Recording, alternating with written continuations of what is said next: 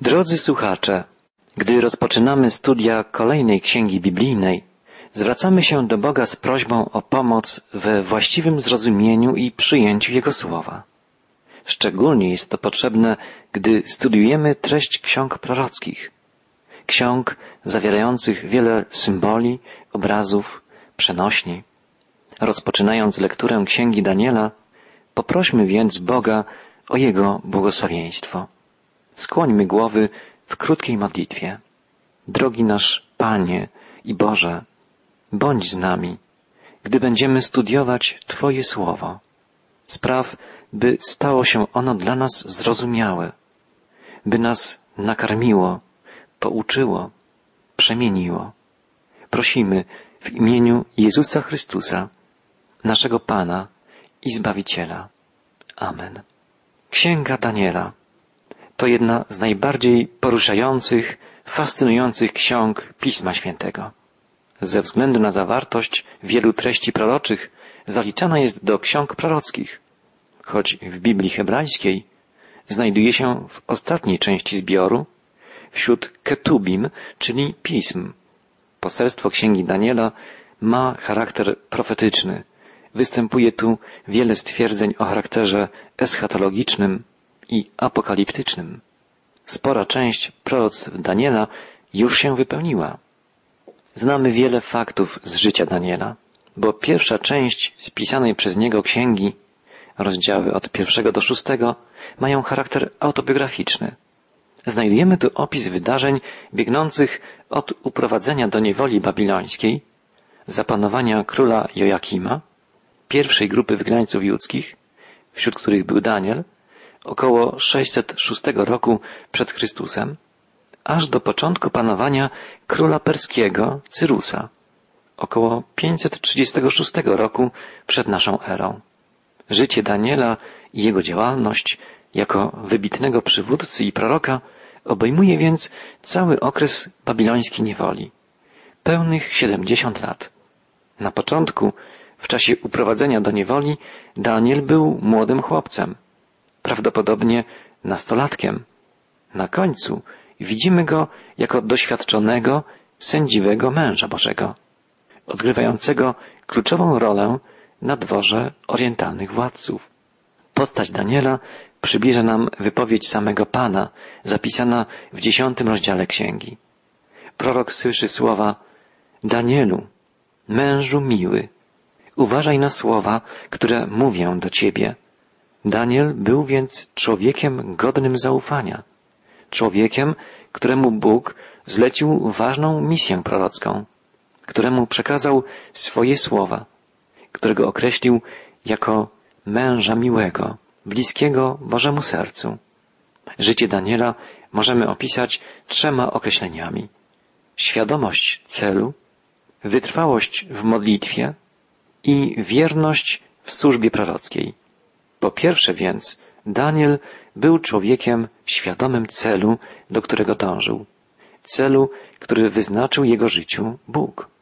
Gdy jako nastolatek znalazł się na dworze babilońskiego monarchy, postanowił, że nie będzie spożywał pokarmów z królewskiego stołu, lecz że będzie przestrzegał ściśle diety zgodnej z przepisami prawa mojżeszowego. To sprawiło, że wraz z trzema najbliższymi przyjaciółmi którzy towarzyszyli mu w tym przedsięwzięciu, znalazł się w bezpośrednim otoczeniu króla, najpotężniejszego władcy tamtych czasów.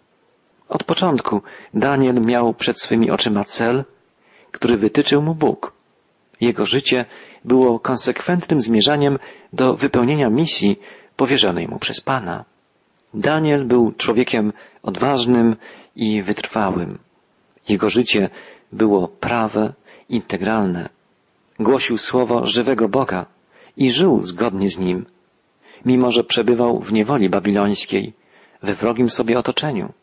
Powinniśmy zastanowić się, w jakim stopniu my wypełniamy zadania zlecone nam przez Pana. Czy mamy odwagę, żeby mówić innym o Bogu, żeby wskazywać otaczającym nas ludziom prawdę Bożego Słowa i żyć tak, by być dla wszystkich przykładem, drogowskazem, kierującym ku Bogu. Studiowanie księgi Daniela ma prowadzić nas nie ku sensacyjnym odkryciom, nie w kierunku doktrynerstwa, fanatyzmu, ale w stronę duchowego rozwoju, w stronę uświęcenia życia, zgodnie ze słowami apostoła Jana, iż każdy, kto w Bogu pokłada nadzieję, oczyszcza się, tak jak On jest czysty. Po drugie, Daniel był wytrwałym modlicielem. Wiele razy czytamy w jego księdze o modlitwie. Wszystkie ważne wydarzenia w jego życiu, nieraz dramatyczne, związane były z gorącą, wytrwałą modlitwą. Niezwykłe jest to, iż z powodu modlitwy, pomyślmy, Daniel znalazł się bezbronny w dole z wygłodzonymi lwami. Jednak Bóg ocalił go w cudowny sposób. Daniel był człowiekiem wytrwałej, usilnej modlitwy. I po trzecie, Daniel był człowiekiem wiernej służby, jako prorok jako mąż stanu. Dzięki jego postawie o żywym Bogu głośno było na dworze orientalnych władców Babilonii i Persji. Dzięki jego świadectwu narzędziem w ręku Pana stał się Cyrus, król perski, który wydał dekret zezwalający Izraelitom na powrót do Jerozolimy. Jako prorok Daniel jest bardzo ważnym autorem biblijnym. Proroctwa Daniela odgrywają kluczową rolę w ułożeniu panoramy proroctw całego Pisma Świętego. Proroctwo o siedemdziesięciu tygodniach, proroctwo o posągu symbolizującym cztery królestwa, czy proroctwo o czterech zwierzętach i o Synu Człowieczym należą do najważniejszych proroctw biblijnych, proroctw ukazujących Boże panowanie nad historią świata i Boży plan zbawienia, aż po czasy końca. Odnośnie daty napisania księgi istnieją duże rozbieżności wśród komentatorów biblijnych. Autorzy bardziej liberalni twierdzą, że księga ta w ostatecznym kształcie została zredagowana dopiero w II wieku przed naszą erą, około 170 roku przed Chrystusem. Znamienne jednak, że Septuaginta, czyli grecki przekład Starego Testamentu, którego żydowscy uczeni dokonali znacznie wcześniej, zawierał już w swoim kanonie księgę Daniela. Także zwoje odkryte nad Morzem Martwym dają świadectwo wcześniejszego pochodzenia proroctw Daniela. Wybitny starożytny historyk żydowski Józef Flawiusz opisał pewne wydarzenie z życia Aleksandra Wielkiego, które potwierdza prawdę o wczesnym powstaniu Księgi Daniela. Mianowicie, kiedy Aleksander Wielki, dokonując kolejnych podbojów, dotarł na Bliski Wschód i zbliżał się do Jerozolimy, wyszedł mu naprzeciw żydowski kapłan najwyższy i przeczytał wybitnemu Grekowi fragment zwoju z proroctwami Daniela, gdzie prorok wyraźnie rysuje postać Aleksandra. Wielki wódz Greków był tak poruszony proroczą wizją, w której mógł dostrzec siebie samego, że zamiast zniszczyć Jerozolimę, udał się do jerozolimskiej świątyni i tam oddał chwałę żywemu Bogu.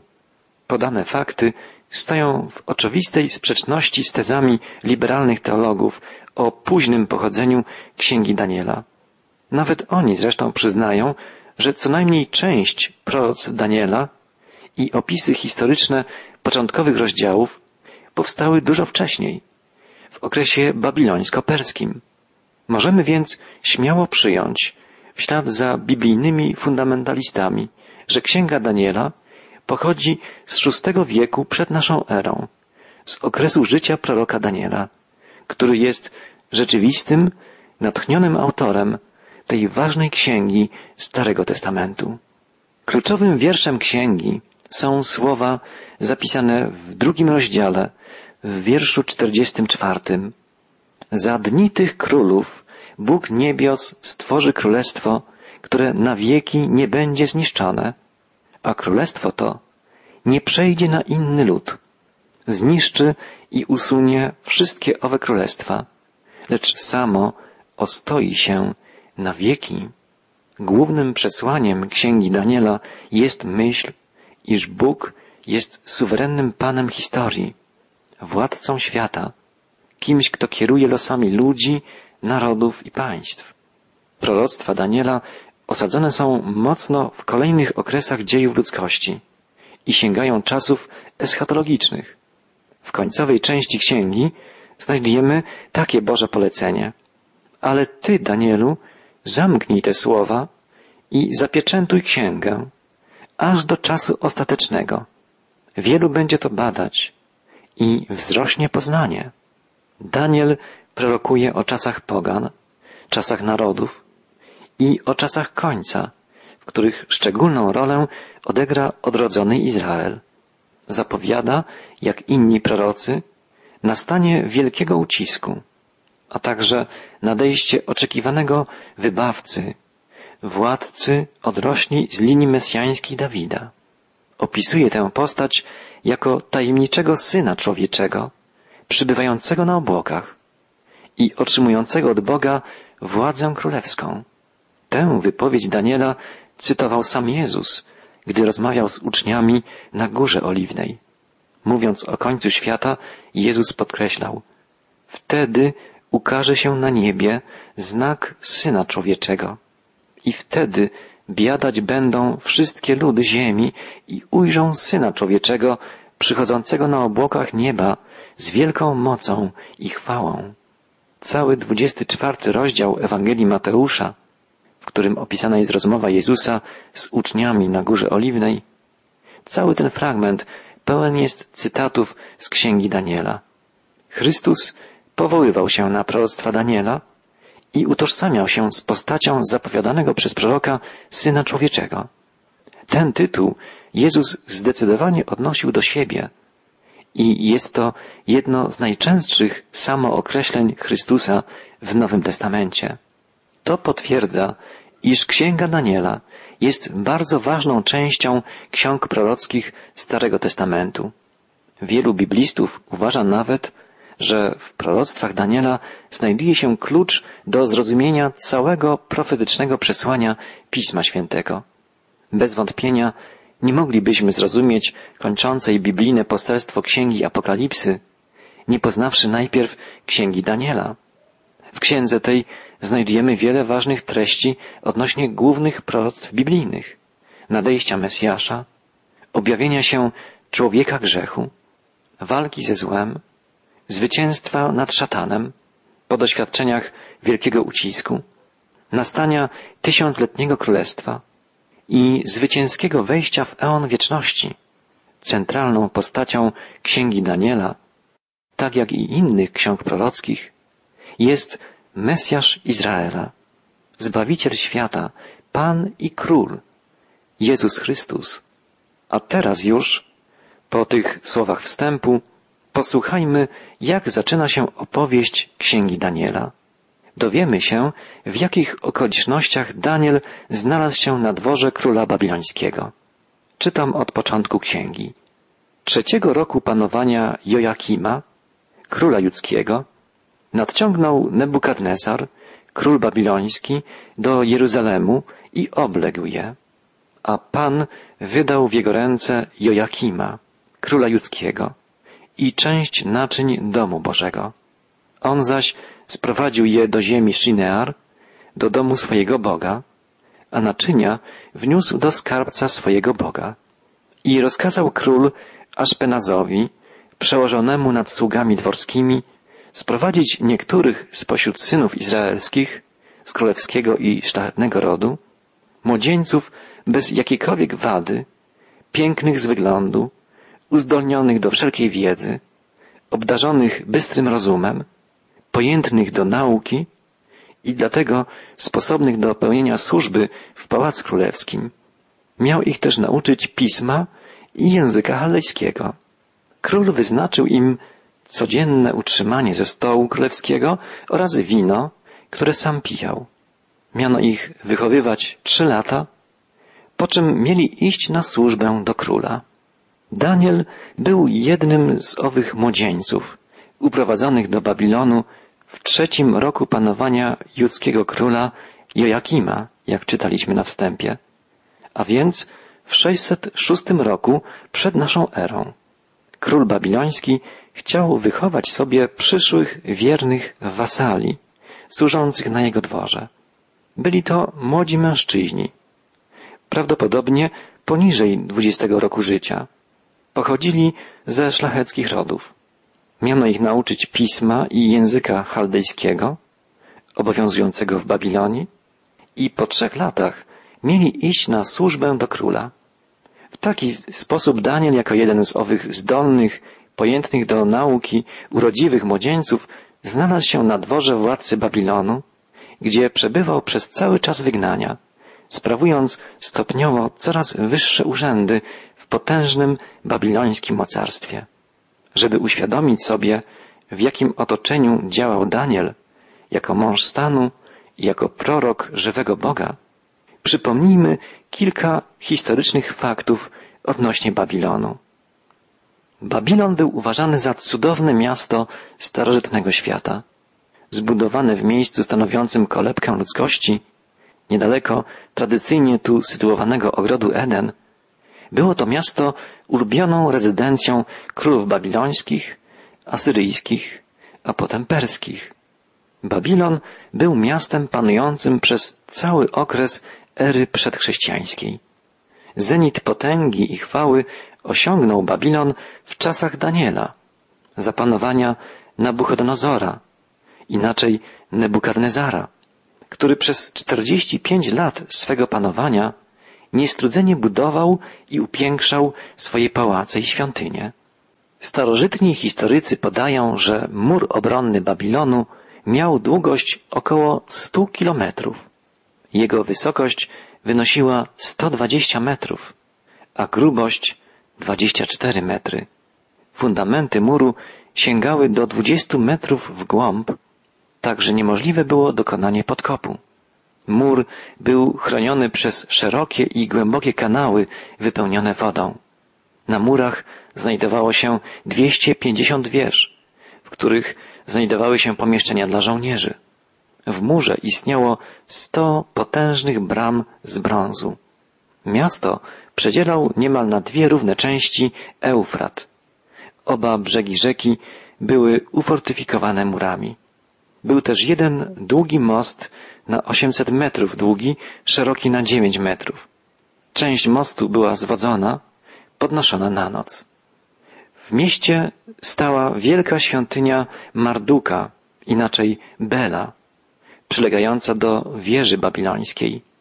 Była jedną z najbardziej znanych świątyń w Dolinie Eufratu. Znajdował się też tutaj złoty posąg Bela i złoty stół, które razem ważyły nie mniej niż 25 ton. Na górze były złote posągi Bela i Isztar, dwóch głównych bóstw babilońskich. Były tam dwa złote lwy, złoty stół długi na 12 metrów, szeroki na 4,5 metra i figura przedstawiająca człowieka, wykonana z czystego złota, wysoka na 5,5 metra. Można więc śmiało powiedzieć, że Babilon był rzeczywiście złotym miastem, jak nazwał je prorok Izajasz. Mieszkańcy Babilonu byli bardzo religijni. Było tu ponad pięćdziesiąt świątyń i sto osiemdziesiąt ołtarzy samej bogini Isztar. W księdze Daniela czytamy o złotym posągu. Musiał on być wzniesiony na placu pomiędzy wieżą babilońską utożsamianą przez wielu z wieżą Babel i pałacem Nabukadnezara. Pałac Nabukadnezara, inaczej Nabuchodonozora, w którym często przebywał Daniel, był jedną z najwspanialszych budowli, jakie kiedykolwiek wzniesiono na ziemi. Jego rozległe ruiny odkrył archeolog o nazwisku Coldaway. Działał w latach od 1899 do 1912 a więc na przełomie XIX i XX wieku. Południowe mury sali tronowej tego pałacu miały sześć metrów grubości. Północną stronę pałacu chroniły trzy potężne mury. Na północ od nich były jeszcze inne mury, mające grubość 15 metrów. Dalej były jeszcze potężniejsze mury, które chroniły całe miasto.